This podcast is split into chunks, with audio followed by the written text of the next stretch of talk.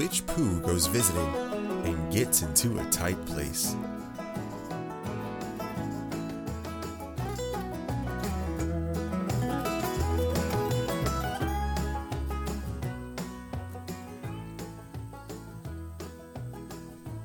Edward Bear, known to his friends as Winnie the Pooh, or Pooh for short, was walking through the forest one day, humming proudly to himself. He had made up a little hum that very morning, as he was doing his stoutness exercises in front of the glass. Tra la la, tra la la, as he stretched up as high as he could go. And then, tra la la, oh help la, as he tried to reach his toes. After breakfast, he had said it over and over to himself until he had learned it off by heart. And now he was humming it right through properly. It went like this Tra la la, tra la la, tra la la, tra la la. Rum tum, tiddle um tum, tiddle iddle, tiddle iddle, tiddle iddle, tiddle iddle, rum tum, tum, tiddle um. Well, he was humming this hum to himself and walking along gaily and wondering what everyone else was doing and what it felt like being somebody else. He came to a sandy bank, and in the bank was a large hole. Aha! said Pooh. Rum tum tiddle um tum. If I know anything about anything, that hole means rabbit, he said. And rabbit means company, he said. And company means food. And listening to me humming and such like. Rum tum tum tiddlum.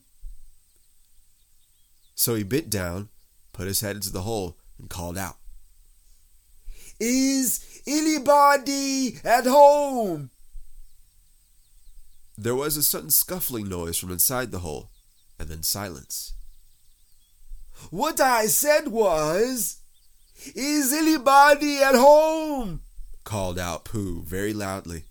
No, said a loud voice, and then added, you needn't shout so loud. I heard you quite well the first time. Bother, said Pooh. Isn't there anybody here at all? Nobody. Winnie the Pooh took his head out of the hole and thought for a little, and he thought to himself, There must be somebody there, because somebody must have said nobody. So he put his head back in the hole and said, Hello, Rabbit. Isn't that you? No. said Rabbit, in a different sort of voice this time. But isn't that Rabbit's voice? I don't think so, said Rabbit. It isn't meant to be. Oh, said Pooh. He took his head out of the hole and had another think, and then put it back and said, Well, could you very kindly tell me where Rabbit is? He has gone to see his friend Pooh Bear, who is a great friend of his.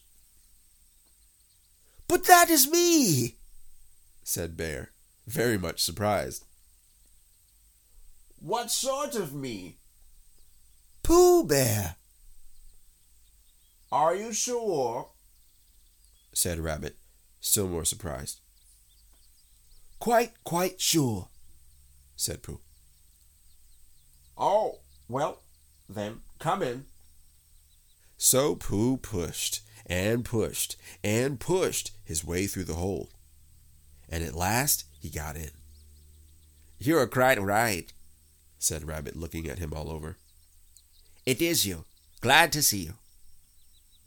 Who do you think it was? Well, I wasn't sure. You know how it is in the forest. One can't have anybody coming into one's house. One has to be careful.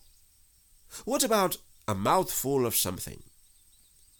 Pooh always liked a little something at 11 o'clock in the morning, and he was very glad to see Rabbit getting out the plates and mugs. And when Rabbit said, Honey or condensed milk with your bread? He was so excited, and he said, Both. And then, so as not to seem greedy, he said, But don't bother about the bread, please. And for a long time after that, he said nothing, until at last, humming to himself in a rather sticky voice, he got up, shook Rabbit lovingly by the paw, and said that he must be going on. Must you? said Rabbit politely. Well, said Pooh. I could stay a little longer if it if you and he tried very hard to look at the direction of the larder. As a matter of fact, said Rabbit, I was going out myself directly. Oh, well, then I'll be going on. Goodbye. Well, goodbye. If you're sure you won't have any more. Is there any more? asked Pooh quickly. Rabbit took the covers off the dishes and said, No, there wasn't. I thought not, said Pooh, nodding to himself. Well, goodbye. I must be going on. So he started to climb out of the hole. He pulled with his front paws and pushed with his back paws. And in a little while, his nose was out in the open again. And then his ears. And then his front paws. And then his shoulders. And then. Oh, help! said Pooh. I'd better go back. Oh, bother, said Pooh. I shall have to go on. I can't do either, said Pooh. Oh, help and bother. Now, by this time, Rabbit wanted to go for a walk too. And finding the front door full, he went out by the back door. He came round to Pooh and looked at him. Hello, are you stuck? he asked. Mm, mm, no, said Pooh carelessly. Just resting and thinking and humming to myself. Here, give us a paw. Pooh Bear stretched out a paw, and Rabbit pulled and pulled and pulled. Ow! Cried Pooh. You're hurting! The fact is, said Rabbit, you're stuck. It all comes, said Pooh crossly, of not having front doors big enough. It all comes, said Rabbit sternly, of eating too much. I thought at the time, said Rabbit, only I didn't like to say anything, said Rabbit, that one of us was eating too much, said Rabbit, and I knew it wasn't me, he said. Well, well, I shall go and fetch Christopher Robin. Christopher Robin lived at the other end of the forest, and when he came back with Rabbit and saw the front half of Pooh, he said, Silly old bear, in such a loving voice that everyone felt quite hopeful again. I was just beginning to think, said Bear, sniffing slightly, that Rabbit might never be able to use his front doors again. And I should hate that, he said. So should I, said Rabbit. Use his front door again? said Christopher Robin. Of course he'll use his front door again. Good, said Rabbit. If we can't pull you out, Pooh, we might push you back in. Rabbit scratched his whiskers thoughtfully and pointed out that when once Pooh was pushed back, he was back. And of course, nobody was more glad to see Pooh than he was. Still, there it was. Some lived in trees, and some lived underground. You mean I'd never get out? said Pooh. I mean, said Rabbit, that having got so far, It seems a pity to waste it. Christopher Robin nodded. Then there's only one thing to be done, he said. We shall have to wait for you to get thin again. How long does getting thin take? asked Pooh anxiously. About a week, I should think. But I can't stay here for a week. You can stay here all right, silly old bear. It's getting you out which is so difficult. We'll read to you, said Rabbit cheerfully. And I hope it won't snow, he added. And I say, old fellow, you're taking up a good deal of room in my house. Do you mind if I use your back legs as a towel horse? Because, I mean, there they are, doing nothing, and it would be very convenient just to hang the towels on them. A week? said Pooh gloomingly. What about meals? I'm afraid no meals, said Christopher Robin, because of getting thin quicker. But we will read to you.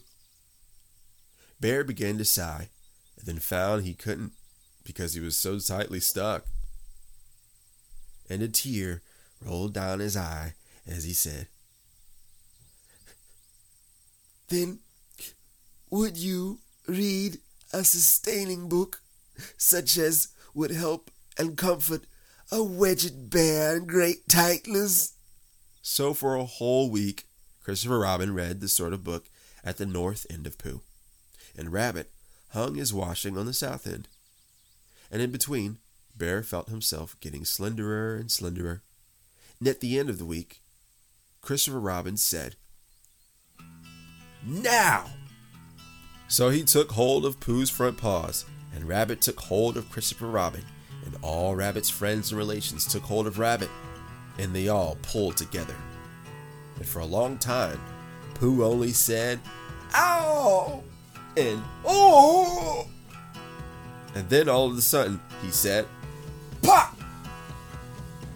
Just as if a cork were coming out of a bottle.